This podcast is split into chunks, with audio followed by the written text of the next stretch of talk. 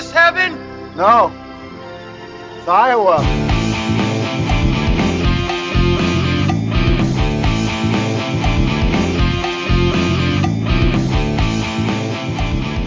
Ben, what happened? I thought we had a guest this week. What's going on? Oh, I I shot him. He's right over there. I shot him in his face. I said don't shoot him. Oh, I got confused. I thought I thought you didn't want me to take any pictures of him. I'm sorry. I, I didn't realize you didn't mean with the gun you didn't want me to shoot him. I, I didn't have time to to mess with him. How could I do a podcast with you if, if I'm busy tying that guy up? I shouldn't have left him with you. Yeah, it is your fault, man. You know you know what I do. That's what, that's your bad. All right, we're talking Devil in a Blue Dress on the Pod of Dreams. Woohoo!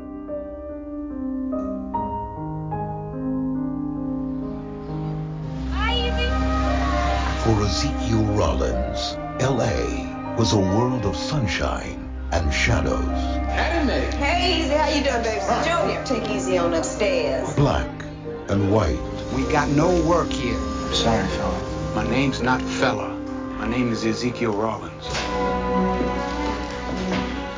So here you need a job. What kind of work you do? I'm just looking for somebody. Daphne Monet. Fiance of Todd Carter.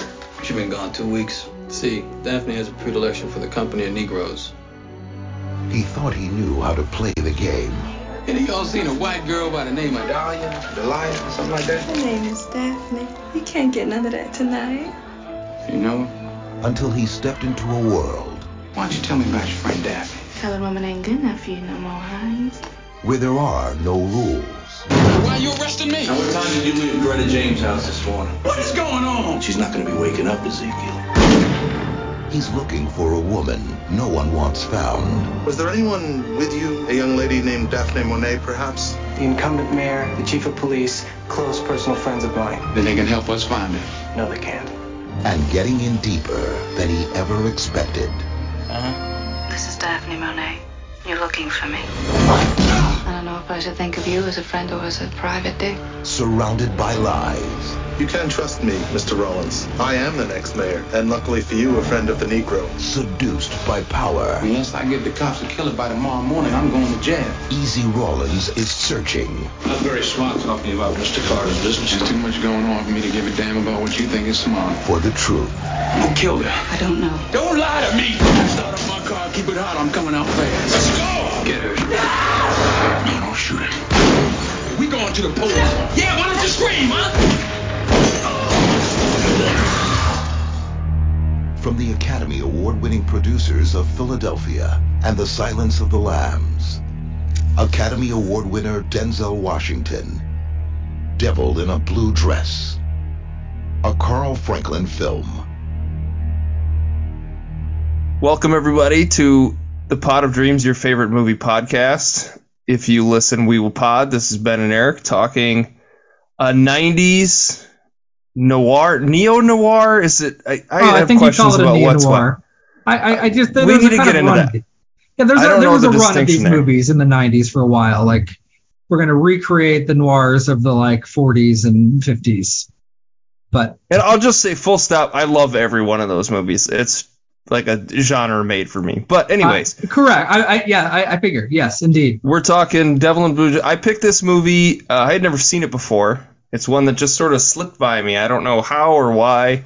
Um, it's I guess we were we were in the younger age. Uh, this movie came out in '95, so I was 13. 13, you know, maybe wasn't heading out to as many rated R movies as I could. And this, it wasn't like a gigantic hit or anything. It's actually kind of interesting if you compare this to LA Confidential. A little bit of racism, maybe. Why this wasn't a big hit and LA Confidential was? Maybe. Maybe, yeah, I don't know. I mean, what was it? Braveheart was the movie that won the Best Picture that year. I'm trying to think of what else came out in '95. Um, uh, sure, that'd be that'd be that'd be fine. I mean, yeah, this is. I, I kept thinking of LA Confidential quite a lot when watching this movie. Um, I mean, it didn't make even make its budget in box office. It cost 27 million and made 22. So yeah, I, I don't have. I mean, I wasn't plugged into the movie scene really in '95, but I yeah, I have no memory of this being mentioned or at all uh, as a like Whereas big time LA. Confidential comes out in '97, it uh, had a budget of 35 million and made 126 million. Yeah, it so wasn't LA Confidential was all over the place. I mean, Two I years later, it was a gigantic hit. Very similar setting. I think you know 50s for LA Confidential. This is in the like the late 40s. yeah, 48. Yeah. Very. Only real a years difference is the color of the skin of the main actors in the movie. I think is maybe a big difference. And, I mean, the plot's obviously different, but um, I don't know. Maybe a little bit of Hollywood racism there uh, as to why one movie So you was a think big these hit. mov- those movies are? You think this is every bit as good as LA Confidential? Like it's as worthy. Oh, I of was going to get in a hot take that I think this is maybe even better than LA Okay, Confidential. interesting. Okay. But that gives away sort of how I felt about well, this I, I could tell. Again, there's always a giveaway. I, I, I said, let's get into this movie before we, we started recording. Uh, there was no grimace. There's no twinge of pain on your face. There was a little giddy up to your step. Until you're but you had a little story. So uh, I'm, I'm. This is actually what I'm most interested in talking about tonight. Is uh, I had never seen it before. When I introduced this movie last week, you said it was your first rated R experience, but you didn't have a whole lot of memories of it. Did this trick to jar anything loose only watching two. this? Only two. I, I first of all, I'd totally forgotten the 40 setting. I, I don't know. I thought it. I, I I remembered it being modern times. Clearly, my memory is faulty. Um, only two things came back to me, and there. Well, one was the scene where he's hitting the the marble with the hammer. That I was like, oh yeah, that that's visceral. It's like, oh, it makes sense that that's what I remember because that was him yelling and Denzel Washington is smashing this countertop with a hammer. It's like, oh wow. And the other one was strangely, um, after he's driving, um, I'm trying to think if he's driving to the cabin. I remember where he gets kind of attacked and he survives, but he he's driving and he kind of like nods off for a second. And I remember being confused, like, wait, is he falling asleep? What's going on? It's like a half second. I remember that sticking with me when I was younger. Uh, but otherwise, I almost completely blocked it out. And it's weird because I had to watch it with my mom. I don't know why she picked this movie. I'm gonna have to ask her Did she why. rent it or like? yeah, we rented it. We watched Okay. it at home. It All was a it was a VHS. Because there's a lot of stuff that I, I clearly didn't get at the time. I don't know how she explained it or if it just didn't sink or I blocked it out because it was too awkward. All possibilities. Like Uh, the sex scene? Did she explain what was uh, happening yes, the there? hitting the spot. No, I didn't get any details about that's my spot. That's my spot. you didn't ask, hey mom, what does she or, mean by it? or the kitty like the, the mayor candidate with the you know child porn and the raping of children I, like that no was memory of that. that, came, I was like, whoa, that really jumped out. I did not expect that as a plot twist in the movie. and, and I probably just didn't understand. My mom was probably spending most of the time trying to explain the plot, and I probably just didn't get it. Because there's a lot that happens, and it goes by for class. The plot isn't that complicated, really, but at 11, I didn't really get everything that was going on. It's a little Uh, confusing. I actually wanted to kind of go through it because I don't know if I'm 100% clear on exactly what happened. I have a couple uh, of and all these points. LA Confidentials like that too. Every time I love it and I finish it, I'm like, wait, what happened? Like who who did what? Like all of these noir movies. That that's always my reaction to it. But Sure, they, they're kind of notorious for having complicated, weird plots. Yeah. That's part of the fun. There's one called The Big Sleep, which doesn't literally doesn't make sense and has gaping plot hole, but people love it just because the vibes and the setting, the feeling is really fun. Um, well, like Chinatown is kind of one of those like, wait, so she's her sister and and her cousin or something like father. It's my father. That's Yeah, my husband. My father, my husband, whatever. Yes, as she's getting slapped by Jack Nicholson. Yeah. But then also how that has anything to do with the whole water thing is also it doesn't. It's it's just more of the LA is just fucked up and incestuous and gross, basically. Underneath all the Well, glitz and glamour is a bunch of seedy nastiness. according to this movie super racist. So Well, I that's, Um, yeah, that's no shock.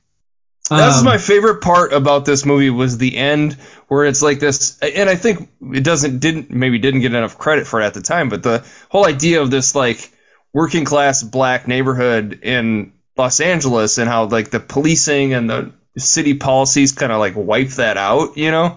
Like there there's he alludes to it a little bit. He's reading the paper I think at the end and he's talking about new police policies or something like that. Um you know, and then the mayoral race is like a obviously a big backdrop to this story. But like I, I, find that like super interesting. You take this noir story about crime and about I guess finding a lost woman is really what it's about. Um, but then like I said, you mix in the child porn, the the sort of blackmailing and all that. But at the backdrop, there's this like idea of just black families trying to work and live in a suburban LA neighborhood, and that sort of all changing in the 40s and 50s into segregation and all that. So I don't know. Yeah. I, I found that really interesting. I well, I agree. So the plot is is mostly boilerplate to me. Really, like it's fine. I don't I don't hate it or have problems with it, but it doesn't excite me. I'm not like super invested. It's more the setting, the time, the place, and yes, the way they they build in just the subtle racial differences. This is California, so there's no formal segregation, right? It's not a legal policy. It's not like black people can't live here according to the code, but there's a color line. There's clearly different rules for people if they're black versus if they're white. Uh, you know, and it culminates, of course, with the the guy ultimately. They can't have a nightclub, right? Like that's you know, the nightclub's got to be hidden upstairs. Uh, Yeah. Right, and they have to steal the booze. They're basically still Yeah. bootlegging, even though booze is legal. Uh, they all have to live in a certain yeah neighborhood. They have to live separately. Um, uh, yeah, it's still like the racism runs rampant, even though hey, well, we're progressive California, but they're not really that progressive. The zoning policies are incredibly racist. Other people have written about. I mean, Oh yeah, that's I think what he's reading in the newspaper is like zoning laws or something like that for black families. They're changing or whatever. Yeah, yeah, maybe, but no, no, that that's part of what works is you get all these great locales and culture that, yeah, I don't think probably was seen on film very much, certainly in the 90s, and probably still isn't that much now. But it was like, you know, they have hopping clubs despite the fact they're not supposed to have them. They had swinging clubs. They were having fun. They were living life. They were making a living. Um, no, and it's it, it, it's just it's palpable. I don't know uh, at the time, the place, and it dives into the tropes in a fun way. I mean, you've got Tom Sizemore and his ridiculous like trench Tom coat thing. Sizemore is unbelievable in this movie. Oh, he's a first-rate scuzzbag. It's pretty great. what, he, what does he say? The one guy I want to see the inside of your brains or something like that. Like what the fuck? Insane. He just Yeah, comes in like completely on cocaine and yeah, amazing Yeah, stuff. I Tom, all-time Tom Sizemore. yeah, when we're not so not the very first scene we meet him, but like when he he's at the dock and he's like, I didn't even know what to make, and I still don't know what to make of that scene. I mean, he's just crazy, really. But he's got the gun on the guy from Des Moines, Iowa, or at least the, the woman is from Des Moines. Nice the woman was from Des Moines. I wanted to bring that up. Yeah, she Oh, was of from course. Des Moines, yeah. And he like puts the gun on the guy and is like suck his dick and is just like full on insane. And Denzel Washington is of course Like he's gonna do it. He's really gonna do it. yeah. Yeah, just one of those just lunatics who just just likes messing with people deeply. That's I like also loved when he goes into Easy Rawlins' house and he takes out his whiskey and drinks it and then he spits. He's like, God, that's some cheap shit. and he leaves. Like such a dick ass thing to do. yeah, It's Great. yeah, it is. No, he's he's a great scuzzbag. Um, no, I mean this is the setting, the place, the ambiance, and also the performances are are why this movie really works. And we the plot goes along, and it's fine, but it's it's it's those reasons why I, I loved watching this movie. Um, not so much what happens, but watching it happen is the fun part. Yeah, I think Ebert, who gave it a positive review, said, I like the movie without being caught up in it. I like the period, the tone, and look more than the story, which I never really cared too much about. So yeah, it's, it's of exactly what to you me, it's, said. Yeah. it's boilerplate noir, noir. So which is fine. It's not that's not a problem. I don't care. I don't need But, every. like, I could watch a movie like this, you know, once a week and would I'm be sure- totally happy. I know you could. I know you could. I was watching this. I was like, I'm glad Eric picked a movie to get. He needed a get right movie. After after the stuff you've been forced to trudge through, needed to perk you up and watch a movie kinda that's just right in your and that's good. Yeah. We got that. Um, so I mean, let- let's dive into the plot a little bit. To me, it's pretty simple, I guess. Ultimately, it's it seems complicated in the way it's presented, but the gist is, you got this. So yeah, Denzel loses his job and he's trying to he needs money. Yes, and and, the he gets bartender- because he needs money. Yeah. He's desperate. And he goes along, and then he's at some point, I don't know, halfway through the movie, he's like, "All right, I, I'm done just trying to get by. Like, I'm gonna figure out what's going on. I'm gonna figure out exactly who's doing what and why I'm being used." And so he ends up in, unraveling this plot, which involves a mayoral race in which one of the mayors is a pedophile. The other mayor candidate has a woman that he loves who's technically black, um, and that's his big bugaboo. They found pictures. Uh, it's like they're both trying to blackmail each other. One for having a wife who's we're going to have a wife who's not not white, in quotes, and the other one is going to be a pedophile. And so they're trying to get those pictures. Mostly everybody's trying to get the pictures for various reasons. Well, the the woman uh, Jennifer Beals has the pictures, right? I don't know how. Do we learn? She doesn't have them anymore. So um, Or she she knows where they were, or knows where they she are. She knows that like that that, um what um, Daphne, the woman who's killed early on, who was That's Jennifer. that's my right. spot. No, yeah, Daphne she- is Jennifer Beals. Okay, got it. Okay. Yeah, she knew where it was. Cordella, Cordella's the one that that she's the one that gets killed. Cordella. Cor- Okay. So Daphne, um, so so oh gosh, I'm gonna I'm gonna mix up the names. Um, but the uh, that's my spot. The guy, uh, the one thing that the movie needed to make Coretta. Denzel- That's Coretta. Coretta. There we go. Coretta. So Coretta was the one who knew where it was. Coretta was supposed She to knew like where deliver- Daphne was. Daphne was, and she also knew where the letter was, and the letter was what really mattered. Um, um, Daphne wanted it because she figured if she could blackmail the other guy, then she could get married to the guy who's running for mayor. Um, Didn't she mayor- mail it though? Didn't Coretta was supposed to do mail the it? delivery. Coretta Oh, was doing right. deliveries. That's how she got involved, and she saw what was going on, and she was she was trying to get a slice of the action. Coretta was, and then ended up getting killed. And I, here's one of the two points that I'm not sure on. Who killed Coretta? Was it I assume Tom Sizemore. okay? No.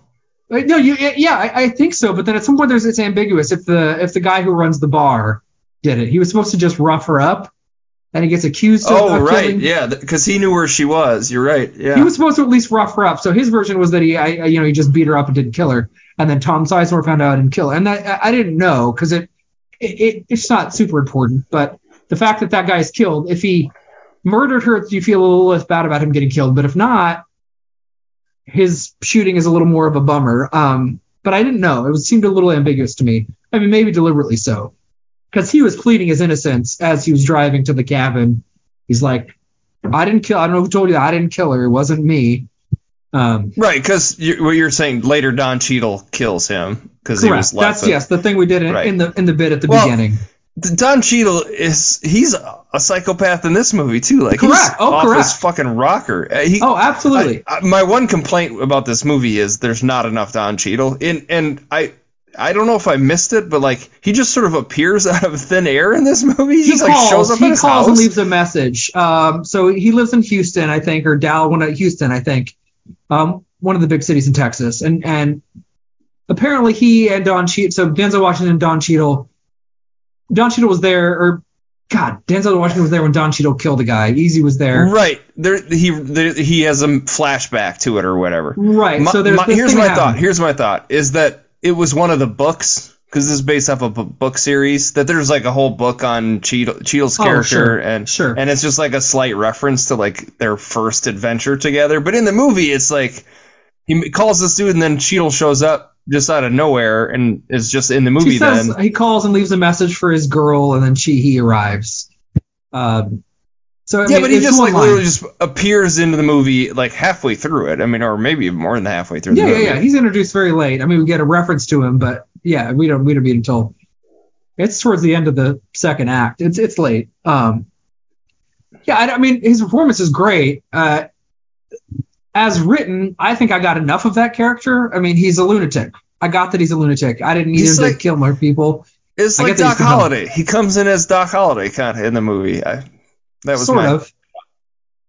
I, I- you know, I, I know we're we're hitting Tombstone land for you, and, and you love that movie. I, I don't know. Isn't Doc Holliday a little little smart? He's crazy, but isn't he a little more smart? Doesn't he pick his battles a little better?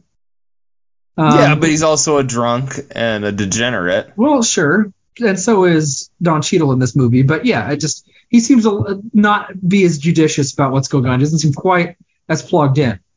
Um, but he's also crucial. Without without Don Cheadle, you know, Easy would have been dead. Denzel Washington character would have died twice, probably at least. Um, when the bootlegger shows up and when they confront Tom Sizemore at the cabin, I you know I don't think without his buddy he's going to make it through that Oh yeah, encounter. Yeah. So um, he needs his lunatic friend.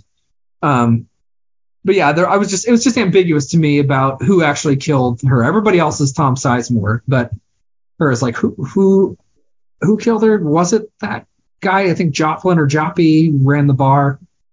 Wasn't really sure. And I said, why did Denzel Washington get fired? It feels like I, Well, I think fi- the guy says there's not enough work for him, and then he's like, "Well, you don't say that to the to the white people, the you know the white dudes out here working." And then I think later doesn't someone say if you had just begged instead of saying that, you would have kept your job. okay. I didn't get that. That and was the like, line I I, missed. I'm not doing that anymore. I, I, it was it was a little racial, I think. No, I, I figured it was racist. I just didn't know if there was a little more specifics. It was the begged line I didn't really hear. It was like if he had said or done, I could, didn't hear it first t- when I watched it. Why what he could have done differently to keep his job, but th- those are the two points. Otherwise, I mean, I think it all makes sense ultimately. And I guess Daphne drives away because she's scared. Why does she drive away from the scene with the guy who's dead? You know, when he's trying to deliver the letter, or Delilah, whatever. Yeah, I don't fear her life. I don't, She just takes off, and it makes it seem like she's she. you mean in the end no, of the in the middle, like he meets her in the bar or in the hotel, and she's like, "Can you drive me to, um, you know, Todd Carter, the mayor, guy's running for mayor's house?" He's like, "Why don't you drive yourself, or he can come pick you up?" He's like, "Well, I, I need you to take me somewhere else first, and you, we need to make a stop along the way." And they pull into somebody's house, and they find the dead guy, um, who had the letters at one point. You just you, you're, and then she peels away as he's looking at the dead body. Well, I was confused at that scene. Is like, whose car did she take? Like, I thought I thought at first like, oh shit, now Denzel's gonna have to walk, but she must have had a car there. That's where her car Oh, was. I was confused by I- the car I was stuff too, 'cause confused I by that he did too. have to walk, and they just didn't show it because they just don't want to show him walking. But uh, No, he then drove to his house because the movie only t- I think takes place over the course of like one full night and then into like the next day or maybe two full days. It's like one night into the next day and then the next night because he he pulls up to his house after driving home and it's like daylight and that's when the cops uh, cost him like where were you last night? Were you at this guy's house? And he said, you know, he was with Coretta and then we get three nights. home. Yes, you're right. It's three And nights. that's when they yes, take him you're in. right.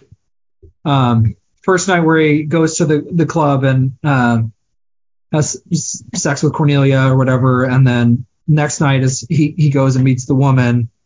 Um, and drives back during daylight, and then the next night is when he confronts him at the cabin. But yes, No, I think it's that morning. He leaves Coretta's house. Doesn't he leave her house because they're all sleeping, and then goes to where Daphne was and meets That's her the next like night. That's that the- later that night. it is because he has the conversation so. with Tom I mean, it doesn't matter. Before that. He's like, meet me at this pier, and that's at night. And that's after he's gone to the club and gotten the fake information about where the guy Okay. is. And then he, he I just remember thinking at some point, it's like, man, that's a oh, long sure, night. sure. 'cause he- he's got to be, he does drive home, he's and the got to be sun really is still strung up. out Yeah. because he's like hungover and has gotten no sleep over. He probably doesn't look haggard enough, really, given that he's like probably had two days straight where he's almost not slept Right. at all. Um, and he keeps getting like hit on the head and like fighting people and, you know, almost killed. But yeah, I mean, I think it's three nights, but it doesn't matter. Yeah, it's quick. Um, how often that happens, but um, no, it doesn't really matter. I mean, it's it's such a you know from the cars and the music and just the way it looks, it's just always amazing how sometimes Hollywood can at least, and I don't know that it's historically accurate, but it, it can really create the vibes of a different era. It feels Yeah, yeah, like yeah, it it feels like definitely feels right. And and I was thinking too, like if the, like why, why don't they make movies like this now?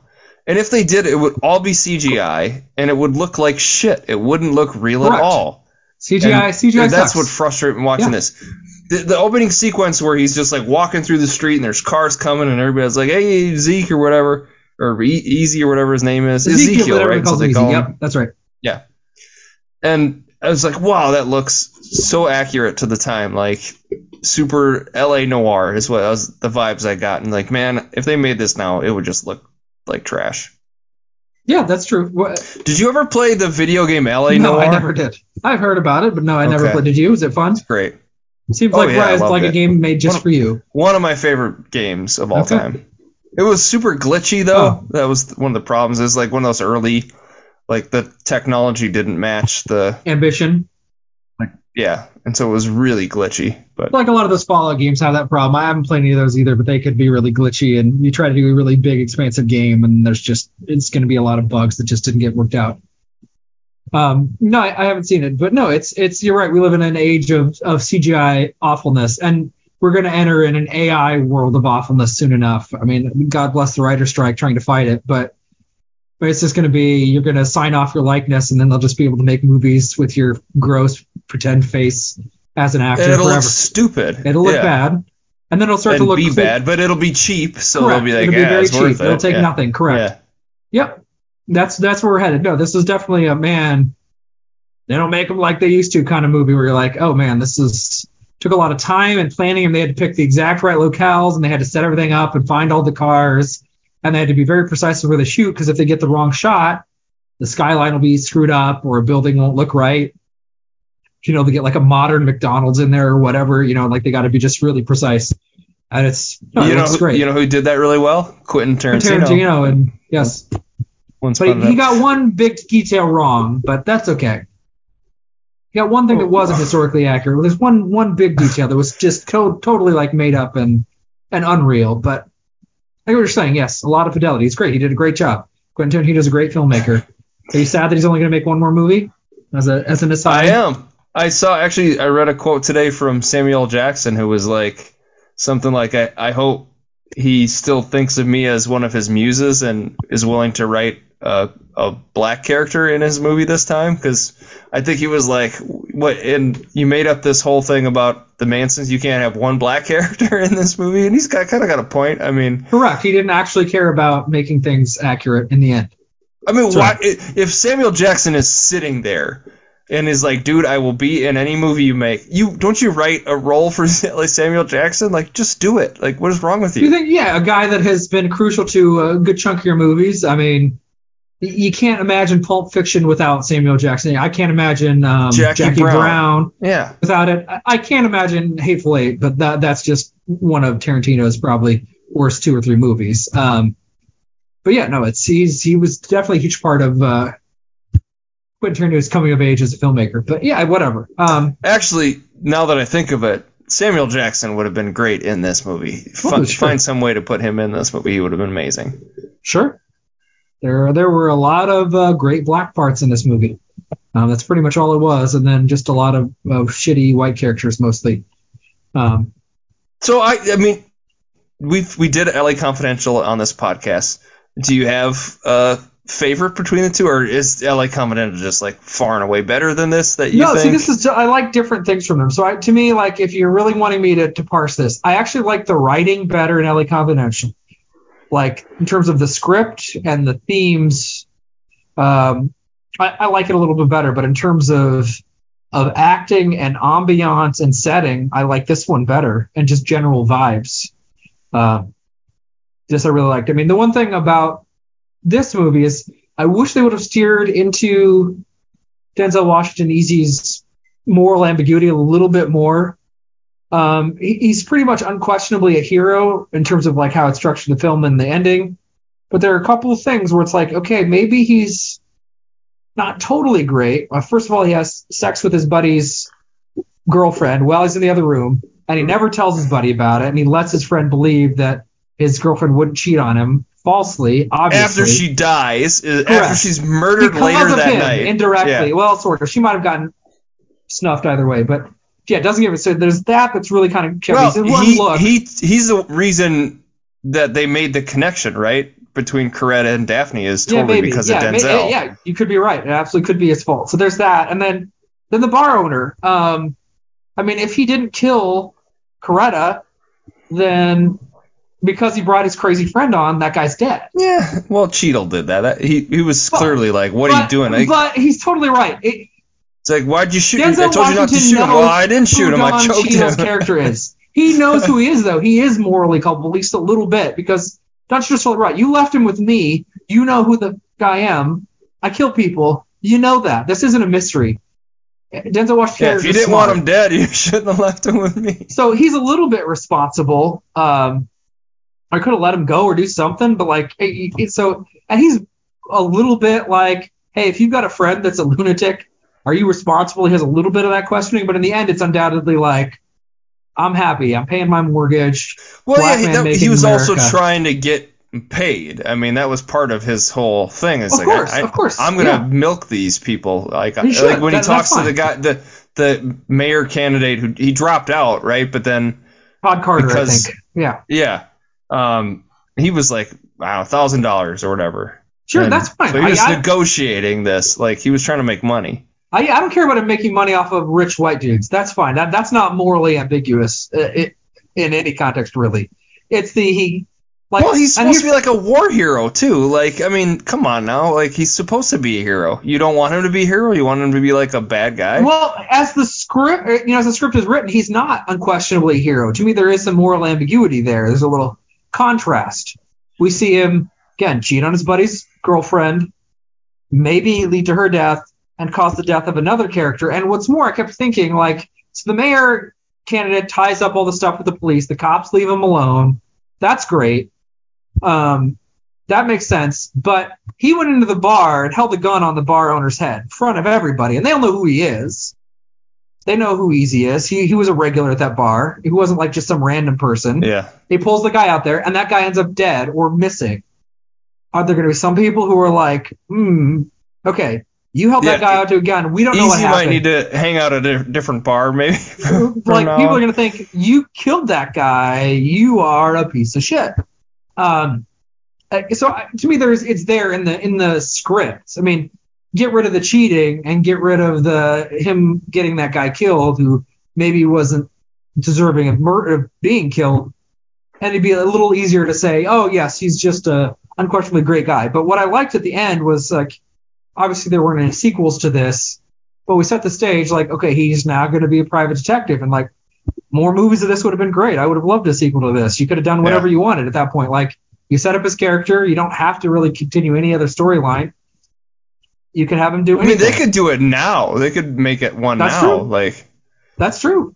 Set he's it just in older the and- 70s and- and it, reference the stuff he's done. You know, you could just, you know, all the years of being a private detective and like, he could be retired now, and they're like, who do we Yeah. got? We got to get easy. He's the only one who can figure this out. be Sure. great.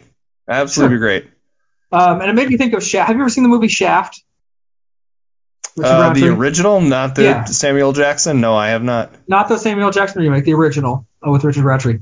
Um, it made me think of that too because uh, that character is a private detective and he's he's he works with the cops begrudgingly, but he doesn't work with gangs. He's this kind of independent, tough guy who figures shit out and toes the line. And I was like, oh yeah, this guy could, you know, become Shaft in 20 years, like because it's set in 1948. Shaft is 1970. Uh, made me think of that, and I, we, we should watch Shaft or, or some movie of the the 70s blaxploitation era stuff because there's some really Yeah. great stuff there. That's I have Um, gaps there. I watched Trouble Man. Is that you ever heard of that one? No, I've not. Uh, wa- watched a bit of that. Um, But Superfly's great. Um, there there are a bunch of there's a bunch that I haven't seen. I mean, it's I mean, like I've the only Dolemite movies. I haven't seen Oh any yeah, I haven't seen those. those. Those are like fun because they're so bad, I think. But um, Okay. some of them are more traditionally like, oh, this is just a solid action movie with a great like early '70s soundtrack. Um, I don't even think of that. No, I mean, I, I liked that, but I was just thinking like, wait, is he that much of a hero? I'm glad he got paid. Great, he got to the bottom of this. The the pedophile isn't going to be mayor. That's good. Um, but he might have got a couple people killed, and he kind of used his buddy in this process for his own selfish gain. His buddy, who was very much not rich. Um, but that's all. I mean, that's not like a major qualm or anything. It's just a little bit. But of, like uh, uh, Carl Franklin, it seems like he's done. He's the director of this movie. Done like mostly TV recently. Oh. He did a movie called One False Move before this. I've never seen that. It has Bill Paxton in it. okay. Apparently, that's written by Billy Bob Thornton, which is funny. Uh, weird, he yeah. did a movie called Out of Time, which is like an action movie with Denzel Washington. But that's Oh. really it. Then he's just done a bunch of TV. That's weird. Like, I yeah, think this a well directed. good why, yeah, director, why yeah. would he only do? I mean, what TV series did he did, did he do? Like he's done episodes of House of Cards. oh, okay. Um, you know, all sorts. Like you could probably go through the whole list of weird things he's directed, but um, let's see here. Ma- uh, Mindhunter, a lot Ray of crime stuff. Donovan, yeah, Okay. The Leftovers, Okay. The Affair, Homeland. Just like he seems like he's just like working, you know, as a, a hired hired director. Yeah, But yeah, why wouldn't he get other? A couple know, episodes here and there of these different shows. But I guess if the movies don't make money, that's all studios care about. It. Yeah, this was a bomb. I mean, this is like a it doesn't bomb. matter if people liked it. I guess that's the biggest problem. You didn't.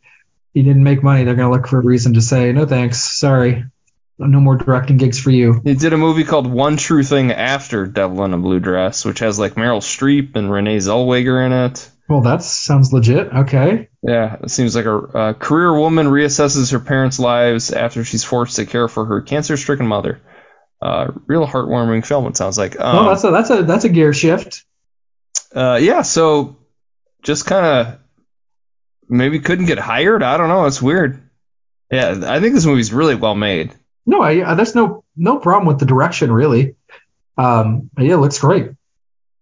Um, I guess it could have been a, a yeah, no, that's not even a. I mean, it, it does what the story needs to do. I guess it's not super flashy. It's not like Brian De Palma extravagance or anything, but it's like it's very functional. I don't know. There's the direction never gets in the way of the story. Well, how do, how does this compare to like the Humphrey Bogart noir movies? Do you think? th- I mean, those obviously have a special place in our like cinema history because they were like such a big deal. But I mean, those movies aren't all that. I love them. I just love the vibes. I love a detective and a plot twist here and there. Like I, I love those kind of movies. But like, why is it that in the 40s those were giant, and then they kind of disappeared? And they there there's a like I pulled up a list best neo noirs from the 90s. Like has seven as the best one. Is that Okay, would sure. you consider that a neo Sure. Uh, vaguely. That's close enough. I don't. I mean, that's fine. Let's just include it. King of New York. I love that movie. I've never seen it. Uh, Christopher Walken's insane. No, sure, sure. Fargo. Fargo's No, like a I- I- noir. Sort of, yeah, sort of. Th- This, uh, th- those are less. Those are more, more different. I mean, this, this is like classical noir. Like this is set in Yeah. L.A., set in '48. It hits all the tropes. You even get the like Right. voiceover. I knew I shouldn't have taken that job right at the beginning. I knew my instincts were screaming to stop, but I needed money. You even get that right at the front end. Um, The, and the Fargo's a bit different. Grifters. Never seen the Grifters. Lost Highway. I've never seen that either. Uh, you would hate Lost Highway. Lost Highway is um, David Lynch, and it's insane. We've never done a Lynch sense. movie. It doesn't. Um, They don't make any sense. I that- just can't imagine you'd like them, and they're just they don't make any sense. Number but- six is Devil in a Blue Dress, which is what we did. And then at Deep Cover, Basic Instinct, L.A. Confidential, and Memento. So like, those are great movies. So what is it? Neo just because it's like new? It's like a new version of it. Is that why it's a good thing? I think that's just something they do. I think it, it's a label people. Well, there's probably a, a whole bunch of it's just who it's like okay, noirs were done for a long time. Like they were really popular in the late 40s, which some say it's like people were really cynical in post-war America about things and suspicious and not trustworthy, and then communism, and so everybody's just kind of paranoid, and those seem to land more um, after the glitz and the glamour of like the 30s. But um, I think it's just like, hey, we haven't done noirs, and then people bring them back. Um, they come back, and so now we're calling them neo noirs because they seem to kind of fit. Got the crime, got a protagonist who's flawed. I don't know. I don't know. Some of those are. are do you really think of Fargo as a noir film? Yeah, I mean it's a crime movie. If any crime movie makes it noir, I, you know. Yeah, but that's that's too broad there? of a de- that's too broad Yeah. of a definition. I don't think Big any crime- Lebowski is more noirish than. I, I thought of Big Lebowski a lot watching this movie too. Yeah. Um, this would be like it's in this- L.A. He's he's gets sort of caught in the middle of these sort of people keep showing uh, up at his crime. house and Yeah. fucking with him. Although it's like instead of an idiot as the protagonist, you actually have a smart, capable person. You know, like that's the biggest difference. Lebowski, who doesn't know anything that's going on, versus, you know, But yeah, there's money. He's trying to find the money, exchange the money. Like there's there's it's power, right? the- Blackmail and pictures Right. and all these parties involved. And he just wants to, kidnapping. and he just wants to sit at his house He wants drinking his whiskey. rug.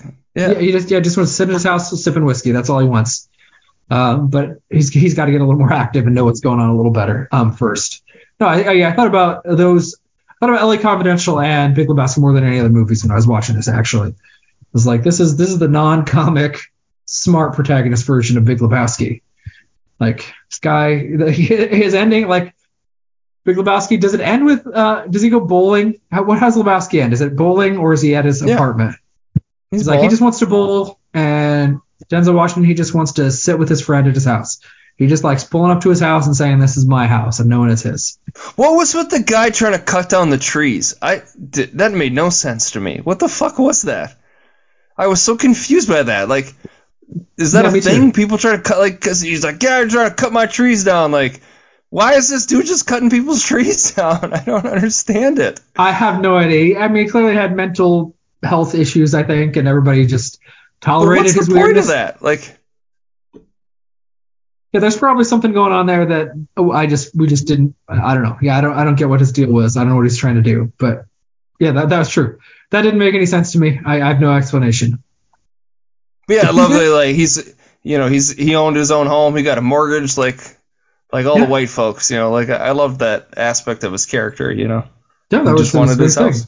Yep, that's it. It also That's- the, also the unbel- so Denzel at that time, so ninety five, he's probably what like forty, maybe thirty five. So he's like, I don't I, I don't think he's young enough for the role in this movie because like why would Denzel why would that guy be single owning his own house at his age? Like it's a little weird. I don't know.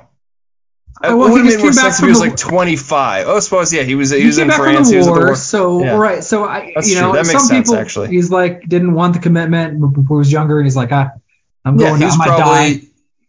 yeah at Normandy or whatever, you know, and fought in World War II for ten years, five years or whatever it was. Yeah, so- well, yeah, well, uh, ten years he's really got in the war early, but yes. Sure. Um, but yeah, I, I I didn't find it that implausible, and I, I think it's clear they also didn't want to deal with the implications of having like a a wife and kid at home. Like that would have changed the scenes But quite he didn't a bit. have a girlfriend or anything, like no, but he no attachments. he really? got some apparently on the regular. I don't know.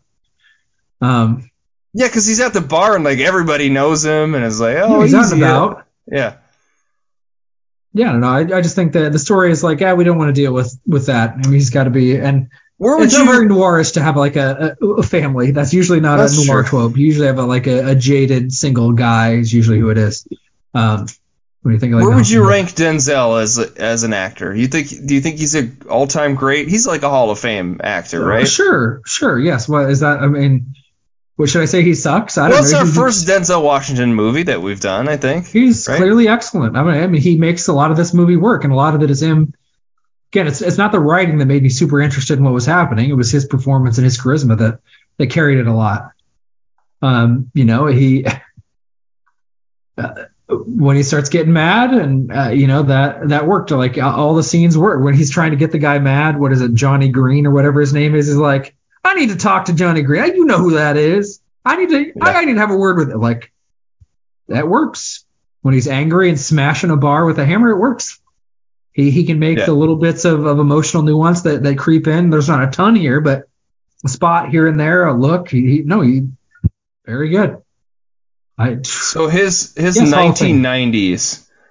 Well, I'll skip. So have you seen Ricochet? That movie is fucking bonkers. I've never uh, seen Ricochet. No.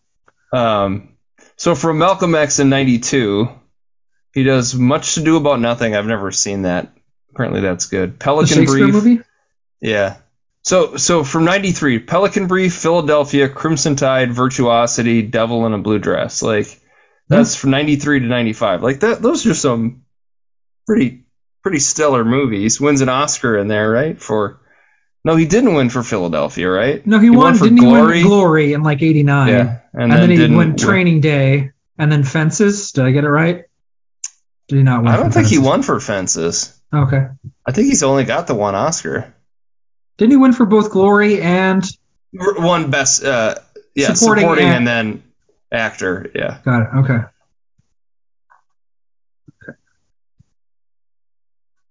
So, yeah, I don't know. Like, I, I, like I said, I think maybe Samuel Jackson could have done this, but there's not a lot of, there weren't a lot of actors like that in the mid '90s that could carry this kind of role.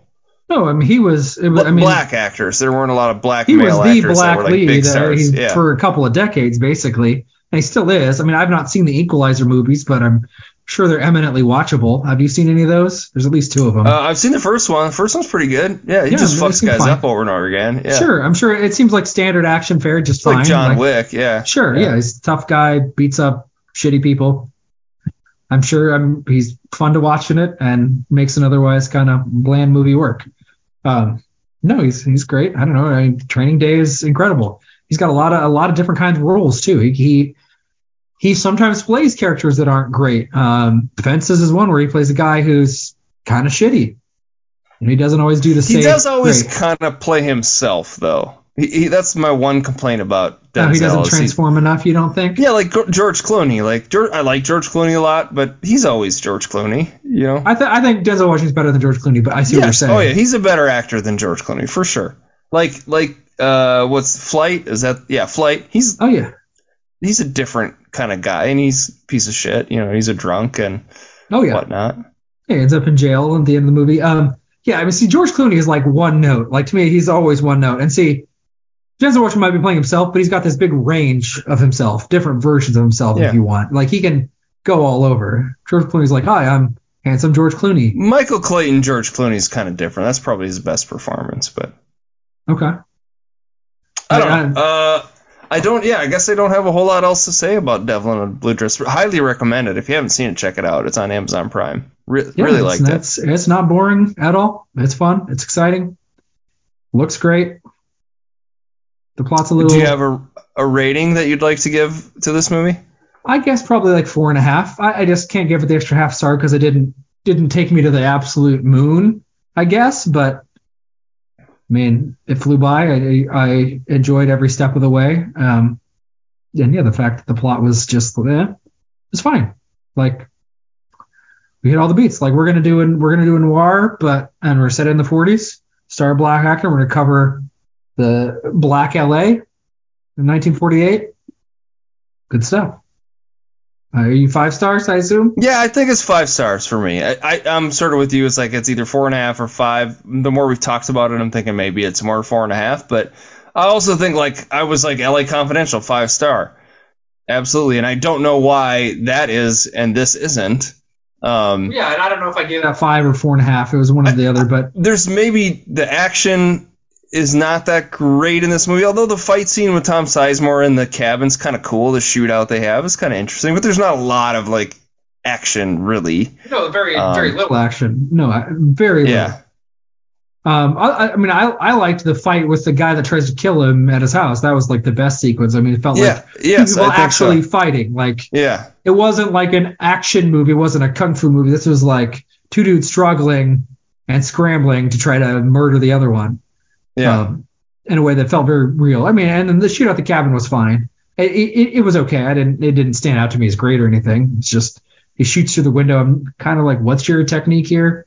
But But yeah, I, I like the the aspect that this is about a like place that is rarely in movies, you know, and Oh, yeah, about and people are- that are rarely in movies and that time period that isn't talked about much, and then sort of changes that would happen later on, you know, with with black the black cult community in Los Angeles. So yeah, I don't know, I, five star, I guess, for me.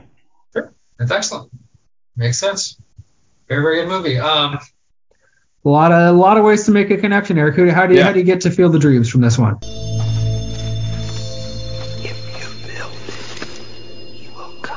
So I started with his name is Terry Kinney, and he plays the mayoral candidate who's trying to find Daphne. Um, I can't remember what his name in the movie is, but he has like one of those faces. Like he's been in a bunch of stuff. You've seen him. I know him from uh, the show Billions on Showtime. He's like uh, the hedge fund guy's like fixer. I don't know. He's in a he's in a bunch of episodes. Uh, he's also in a movie called The Firm uh, lawyer movie. You ever seen The Firm? With uh, Tom Cruise, right? Yeah. Oh yeah, I've seen it. Um, uh, Jeanne Tripplehorn is in that. Uh, she's like an all timer for me in the '90s. Boy, she was in a lot of great stuff, and she was really great. Uh, Waterworld. Have you ever seen Waterworld? Oh, I have a long Yeah. time ago. Yes, I've seen it. But uh, she's in a movie Basic Instinct. You ever see that movie? No, Oh, see, boy, that's that what I, cha- that I need to visit. I've never seen it. I know I know of the famous beaver shot That in the movie movie, but that's changed me. Holy shit! Oh well, it sounds Uh, like an awakening movie for you. It definitely was. Yeah. Okay, congrats. Uh, Wayne Knight is in um, Basic Instinct. He's actually in the scene where she uncrosses her legs. He's the one kind of leaning over, trying to sneak a peek. Newman from Seinfeld. I sure I know. And Dodgson from Nedry, Jurassic Park. Nedry in uh, Jurassic Park. Oh yes. or yeah, Nedry. I'm gonna go get some. Dodgson. I need some salt. I had a lot of sugar. I need some salt. We got go. Dodgson here. We got We got Dodgson here. See, nobody cares. Nobody cares. Uh, yeah, and he's in JFK with uh, Kevin Costner.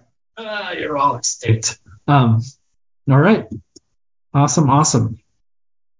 I so I want the guy named Albert Hall who has a side role as one of uh, Denzel Washington's friends. I, I don't even remember what else he does. I think he's just in a bar scene. But um, Albert Hall plays Odell, and Albert Hall is the manager of the Cubs in Rookie of the Year. Have you ever seen Rookie of the Year, Eric? Mm, I don't. Is that where the kid breaks his arm and then he can And throw really can, fast? yes, yes, he becomes a pitcher for the Chicago Cubs. I don't think I've ever watched it. No. I have spent many times considering watching it for this podcast. I, I didn't, I, you know, I, I'm not doing it to, today. I, I figured you've had too much of a rough run. Um, but sometime I wonder if it's an early 90s I sports think movie. I'd hate it. No, I wouldn't hate it, but I, you'd be like, this is a kid's movie and this is dumb and childish. So, you know, not for me. Wasn't But it's- there it's one in that time where, where a kid he became the manager of the Twins? Yeah, that's Little Big League. Yep. Oh, okay. His his uh his, his like grandfather is like the owner or something, and his grandfather dies, and he gets to manage the twins. Yep, we could do that one sometime too. Um, I remember liking that. Yeah, What's Jack with Lemmon. kids being in professional baseball? Is they just thought that worked, or That was, that was a, a phase in the early 90s. I don't know. And early mid 90s, where like kids like sports, they like to imagine themselves as pro athletes. Let's just lean into that like fantasy for Sure. kids and make money. Um, I don't know, but um, a lot of people in Rookie of the Year. Um, I'm going with Daniel Stern, who uh, you'll know him as uh, Marv in the Harry or uh, Bandits. Home yep, the Home Alone movies. Um, he's one of those comedic actors that he's a big reason why I think Rookie of the Year is actually funny. At least I used to. It's been a long time since I've seen it. He plays out like a trainer or something like that. He has this crazy, uh, his his physical regime. Some people like ice. Some people like heat for their muscles afterwards. His his technique is hot ice. That it's it's so stupid. It doesn't make any sense. But anyway, not um, icy hot? no, it, right. It is icy hot. I think somebody at some point points that out to him, and then he's like flabbergasted that icy hot's a real thing. Um, so he's just kind of an idiot in that movie. But he's the lead in a movie called Bushwhacked. Have you ever seen Bushwhacked? Mm-mm. He's uh he's like a criminal in that movie, and he's on the run, and he has to pretend to be like Is a Boy Scout. dead? No, he's alive. I think. I think he's alive. He's like not been in anything forever. His his his time passed. He was uh, in a lot of movies as a comedy actor for the most part. City Slickers, Home Alone. Oh yeah, Bushwhacked. City Slickers for sure. Yeah. um, a few other stuff, and he, he had in the 80s. I think he had some serious roles and stuff too. But That would be weird seeing him show up and like be super serious. That would be kind of hard to. yeah, no, I mean, he, I think he just got typecast as comedic actor, and he, he milked that while he could, and then moved on. Um, but he's a leading bushwhack again. Uh, it's another comedy. He's a criminal who has to manage a s- troop of Boy Scouts to try to run from the cops, and also some other criminals that want to kill him. Um, so one of the killers is a Pretty guy named. plot. Oh, it, uh, it's nonsense. It's just a silly comedy premise. But uh, or no, one of the FBI guys is, is named uh, Agent uh, Jon Polito, who you'll know as the private detective in um, Big Lebowski, the one that shows up. Oh um, yeah. And then uh, He's in a bunch of Coen brother movies. That oh guy. yeah, he's like a, a big character in a ton of movies. He's Yeah. always around. He's rarely like a lead. Um, he's like a, he's just below Daniel Stern in this, but he's um, he was in a movie called which I've never heard of before this called uh, The Last Shot, which is a comedy movie from 2004 starring Alec Baldwin and Matthew Broderick. Um, it's also got it's got a pretty stacked cast. Toni Collette's in it. Uh, Calista Flockhart, um, who was I think probably a much bigger name in 2004 post Ally McBeal. But Ray Liotta's in that um, with him, and Ray Liotta's obviously Field of Dreams. So I always love kind of finding random movies that I never knew existed. I've never heard of this Last Shot movie, but um, all right, Eric, it's time to play Guess That Movie. gonna give you five clues, Eric. Oh, I like the little intro. Hello, ladies. I'm going to give Eric five clues. He's got to guess that movie with five within five clues. He gets one guess, and if he fails, he's going to get dumped with a bucket of slime, and we're going to call him a loser. Um. So, all right, Eric. Clue number one, always the same one. 1981. First year this movie came out. 1981. Okay. All right. Assume that didn't do Before anything I for was you. alive. Just barely. Um. But hey, your older brother was around. He may, you know, you might have seen this movie. Um, so clue number two. Part of this movie is narrated by Orson Welles. Narrated by Orson Welles. Does that help? Are, is this the Transformers movie? No. No, it is not Transformers. No, he does a voice in that, right? Correct. Okay. Correct. And it is not Transformers. I, I'm glad that you knew that. It's one of his last roles. Oh, Uh, I was- watched the shit out of that movie. Oh, I love that movie as a kid. I've not seen it since probably 1987, but yes, or 88 or something, the late 80s. So it's been a very long time. I also watched the crap out of that movie. Um, but no, it's not that movie. Not gonna, not gonna redo that one. Um, so okay, Orson Welles narrates. Um, what do I want to do for clue number three? Oh, I think I, let me get to that anecdote here. Here it is. All right. So one, there, this was a scene that was removed from the final cut of the film. It, it referred to the Three Mile Island accident, and in it, I had a father and a mother made up to look like half a dog and half a cat as a result of a nuclear meltdown. But the audience was seriously chilled and didn't laugh, so I left it out. That was the director of this movie speaking about a scene that didn't make the final cut of this movie. Does that help you at all? Because it referenced the Three Mile Island accident? Yep. Mm-hmm. Huh. Doesn't help me, no. Okay. Clue number four. We're, I'm going to try to get a little hotter here. Um, a sequel to this movie came out in 2023 as a television series. It's a sequel, but it's not a, a movie sequel. It's a In this Series. 2023, this year, cor- correct. Correct. a TV series which is a sequel to the movie. Yeah, and the title of the series is, is an obvious. It's not even ambiguous. I mean, if I said the title of the series, it would make it very obvious what the first movie is. Can you give me what like is it on Netflix with, with streaming service? Would Oh, let that me be too much of sh- a no? that's fine. I, um, I've got to look, but I'm not sure. Let's see here. Um, Hulu. It's uh, on Hulu. If that helps. Oh, oh, uh, Fatal Attraction. Nope. Oh, okay. Nope, not Fatal Attraction. That's that's like late '80s. Um, all right, so this is, I mean, without actually saying, it's probably about as. Uh, do you want the name of the director? Would that be? If it's somebody I may have know. heard of the director. It's Mel Brooks is the director. Oh, A History of the World. Part, one. Yep. Yep. Yeah, I actually watched. I watched most of that the show on Hulu. Okay. It's I think. I've seen the movie. It's been a very long time, but I have never seen it. I mean, I've seen a good chunk of Mel Brooks, but this is one of the blind spots. I thought about High Anxiety, but I decided I think this. I'd rather watch this one. Um, so I we're gonna revisit History of the World Part One. I'll be curious. It's comedy. You mentioned missing boner comedies a while ago. when We talked about Mallrats. I kind of miss the out and out absurdist comedy. Um, we don't get a ton of those either. Just wall to wall insanity. it's like a parody of history, is what it is. Basically, yeah. And I decided, yeah, that over. I wouldn't mind a Hitchcock parody, but I was like, yeah, let's not do high. Let's do let's do History of the World Part One. So, all right. I hope you don't hate it, Eric. I'm not. I'm not doing it to torture you. I don't know what you're stand. Do you like Mel Brooks generally? Or does the stuff not work for you? I like Spaceballs a lot. Uh, Uh oh. I uh, Young Frankenstein. I I've seen Uh-oh. it. Uh oh. I didn't I'm connect sorry. with it, but I think I probably need to rewatch it. And uh, it, that was like a college movie that you know college friends really liked, and I was like, eh, I don't know if I I'm connecting with this when I was Oh. 20 years old or whatever. Okay. Got it. Okay. Well, I mean, I'm a big Gene Wilder fan, and, and just the Frankenstein. Is that that's Mel Brooks, right? Young Frankenstein. Oh Frankenstein. yeah, yeah, yeah. Mel That's one of his. Yeah, okay. I mean, History of the World Part One is probably nobody's favorite Mel Brooks movie. It's probably not even in his you know top five or whatever. But I haven't seen it. I want to watch it. This is an excuse to watch it. I hope it's not torturous for you, Eric.